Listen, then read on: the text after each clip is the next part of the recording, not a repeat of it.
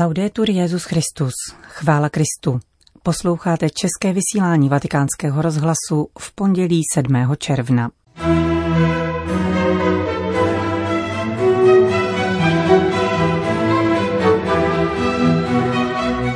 Každý kněz Superman končí špatně, řekl papež František při dnešním setkání s kněžskou komunitou od kostela svatého Ludvíka jeho promluva se změnila v jakousi sumu pohledů na základní momenty kněžského života. A v druhé části pořadu se vrátíme k papežského míleji ze slavnosti těla a krve páně. Příjemný poslech přeje Johana Bronková.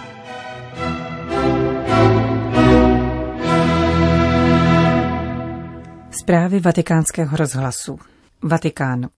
Ve společnosti poznamenané individualismem, sebepotvrzováním a lhostejností se snažíte prožívat zkušenost vzájemného sdílení každodenních úkolů.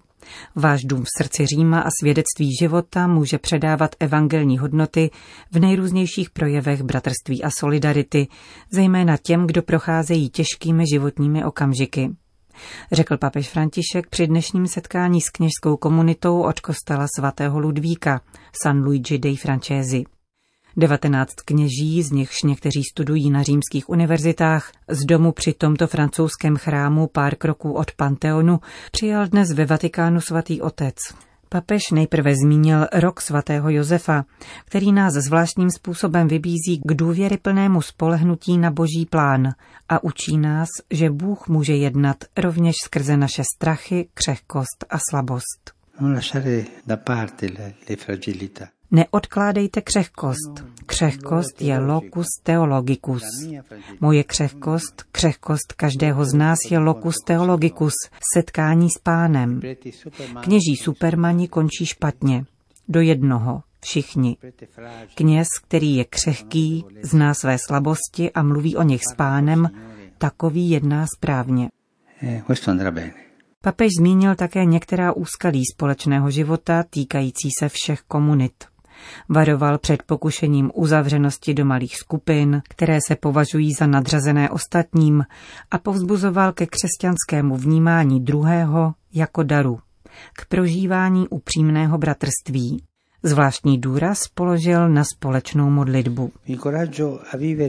Chtěl bych vás povzbudit, abyste tyto vzácné chvíle sdílení a společné modlitby prožívali s aktivní účastí, s radostí a také nezištně, jako nezištná setkání.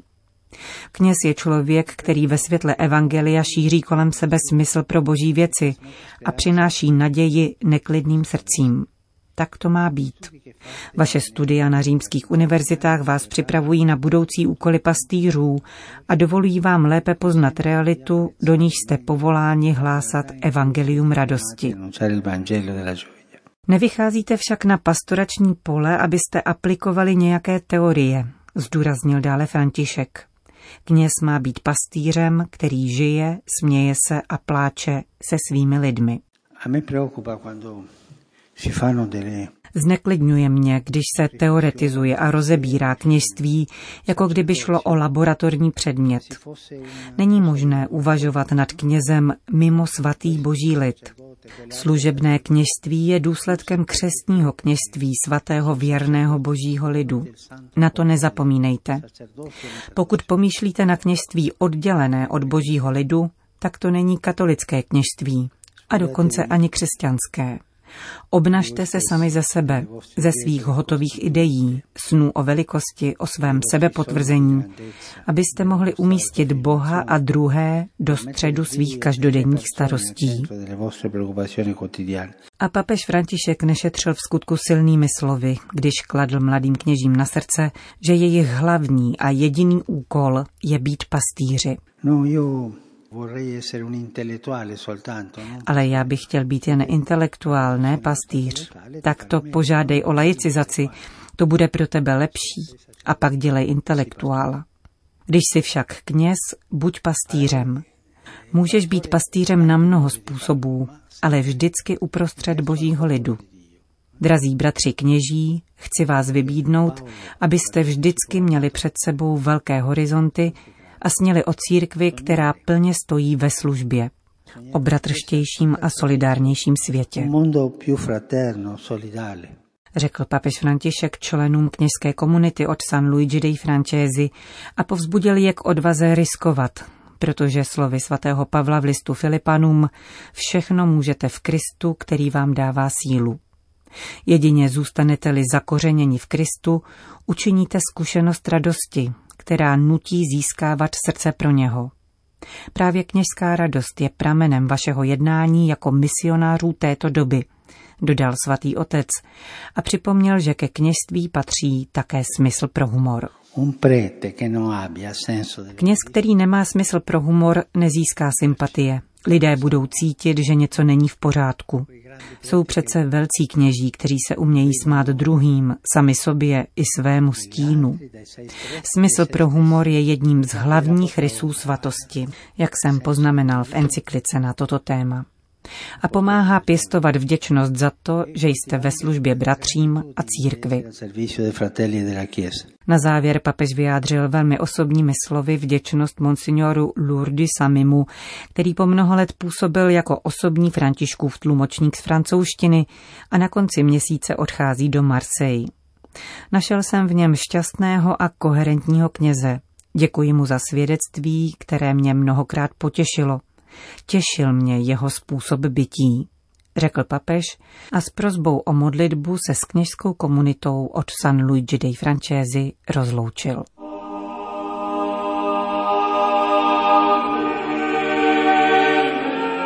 Papež František včera večer předsedal v bazilice svatého Petra bohoslužbě slavnosti těla a krve páně. Během bohoslužby přednesl následující homílii. Ježíš posílá své učedníky, aby šli a připravili místo pro slavení velikonoční večeře. Byli to oni, kdo se ptali, kde chceš, abychom ti připravili velikonoční večeři. Když kontemplujeme a klaníme se přítomnosti pána v eucharistickém chlebu, jsme i my vyzváni, abychom si položili otázku, na jakém místě máme připravit pánovu paschu jaká jsou místa v našem životě, kde nás Bůh žádá, abychom byli hostiteli. Rád bych na tyto otázky odpověděl třemi obrazy z Evangelia, které jsme slyšeli. Prvním je muž nesoucí džban s vodou. Je to detail, který se zdá být zbytečný. Tento zcela neznámý muž se však stává průvodcem učedníků, kteří hledají místo, jež se později nazývá večeřadlo. A džbán s vodou je znamením uznání, znamením, které nás nutí myslet na žíznivé lidstvo, které stále hledá zdroj vody, aby uhasilo svou žízeň a obnovilo se. Každý z nás kráčí životem se džbánem v ruce. Každý z nás má touhu po lásce, po radosti, po úspěšném životě v lidštějším světě. A pro tuto žízeň je voda ze světských věcí nepoužitelná, protože je to hlubší žízeň, kterou může uspokojit pouze Bůh. Drama dnešní doby, můžeme říci, spočívá v tom, že žízeň byla často uhašena. Otázky po Bohu odumřely. Touha po něm vyprchala. Hledači Boha jsou stále vzácnější. Bůh už nás nepřitahuje, protože už necítíme svou nejhlubší žízeň. K oltáři nás vede žízeň po Bohu. Když chybí žízeň, naše oslavy jsou suchopárné. Ani jako církev tedy nemůžeme vystačit s malou skupinkou obvykle se scházejících lidí, kteří slaví Eucharistii. Musíme jít do města, setkat se s lidmi, naučit se rozpoznávat a probouzet žízeň po Bohu a touhu po Evangeliu. Druhým obrazem je velký sál v patře – Právě tam bude Ježíš a jeho učedníci slavit velikonoční večeři a tato místnost se nachází v domě člověka, který je jejich hostitelem. Don Primo Mazzolari řekl, hle muž beze jména, majitel domu, mu půjčuje svůj nejkrásnější prostor. Dal, co měl největšího, protože kolem velké svátosti musí být všechno velké, prostor i srdce, slova i gesta velký prostor pro malý kousek chleba. Bůh se dělá malým jako kousek chleba. A právě proto je třeba mít velké srdce, abychom ho mohli poznat, uctívat a přijmout. Boží přítomnost je tak skromná, skrytá, někdy neviditelná, že potřebuje připravené, bdělé a vstřícné srdce, aby byla rozpoznána. Na druhé straně, pokud se naše srdce spíše než velkému sálu podobá skříni, kde s lítostí uchováváme staré věci, pokud se podobá půdě, kam jsme dávno odložili své nadšení a sny, pokud se podobá úzkému a temnému pokoji, protože žijeme jen sami sebou, svými problémy a hořkostí, pak bude nemožné rozpoznat tuto tichou a pokornou boží přítomnost. Zabírá velkou místnost. Musíme rozšířit svá srdce. Musíme výjít z malého pokoje svého ega a vstoupit do velkého prostoru úžasu a klanění. A to nám tolik chybí. To je to, co nám chybí v tolika snahách o setkávání, schromažďování, společné přemýšlení o pastoraci. Pokud však chybí toto, pokud chybí úžas a klanění, chybí cesta, která by nás vedla k pánu. Pak nebude ani synoda. Nic. Takový je postoj před Eucharistií, takový potřebujeme. Adoraci. A také církev musí být velký sál. Ne malý a uzavřený kroužek, ale komunita s široce otevřenou náručí, která vítá každého. Ptejme se sami sebe, když se na nás obrátí někdo, kdo je zraněný, kdo udělal chybu, kdo má jinou životní cestu, je církev, tato církev, velkým prostorem, který ho přijme a dovede k radosti ze setkání s Kristem? Eucharistie chce nasytit ty, kdo jsou na cestě unavení a hladoví. Na to nezapomínejme. Církev dokonalých a čistých je místnost, kde není místo pro nikoho. Církev s otevřenými dveřmi, která oslavuje kolem Krista, je naopak velký sál, kam mohou vstoupit všichni, spravedliví i hříšníci. A konečně třetí obraz. Obraz Ježíše lámajícího chléb. Je to eucharistické gesto par excellence, identifikační gesto naší víry. Místo našeho setkání s pánem, který se nabízí, aby nás znovu zrodil k novému životu. I toto gesto je šokující. Do té doby se obětovali beránci a přinášeli se Bohu. Nyní se Ježíš stává beránkem a obětuje sám sebe, aby nám dal život. V Eucharistii kontemplujeme a uctíváme Boha lásky. Je to pán, který nikoho neláme, nýbrž láme sám sebe. Je to pán, který nevyžaduje oběti, ale obětuje sám sebe. Je to pán, který nic nežádá, ale všechno dává. Ke slavení a prožívání Eucharistie jsme povoláni i my, abychom tuto lásku žili. Nemůžeš přece lámat nedělní chléb, když máš srdce uzavřené před svými bratry a sestrami. Nemůžete jíst tento chléb, pokud nedáte chléb hladovému. Nemůžete sdílet tento chléb, pokud nezdílíte utrpení těch, kteří ho potřebují.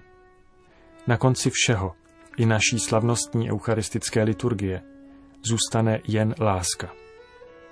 A i dnes naše Eucharistie proměňuje svět do té míry, do jaké se my necháme proměnit a staneme se chlebem lámaným pro druhé.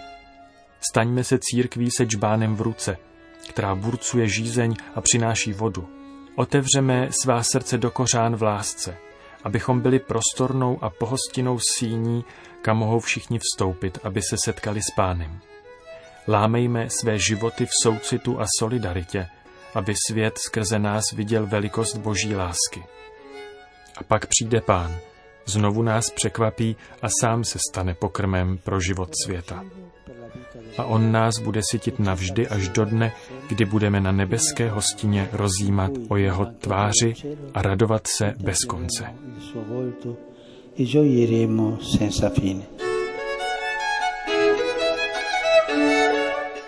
Končíme české vysílání vatikánského rozhlasu. Chvála Kristu, laudetur Jezus Christus.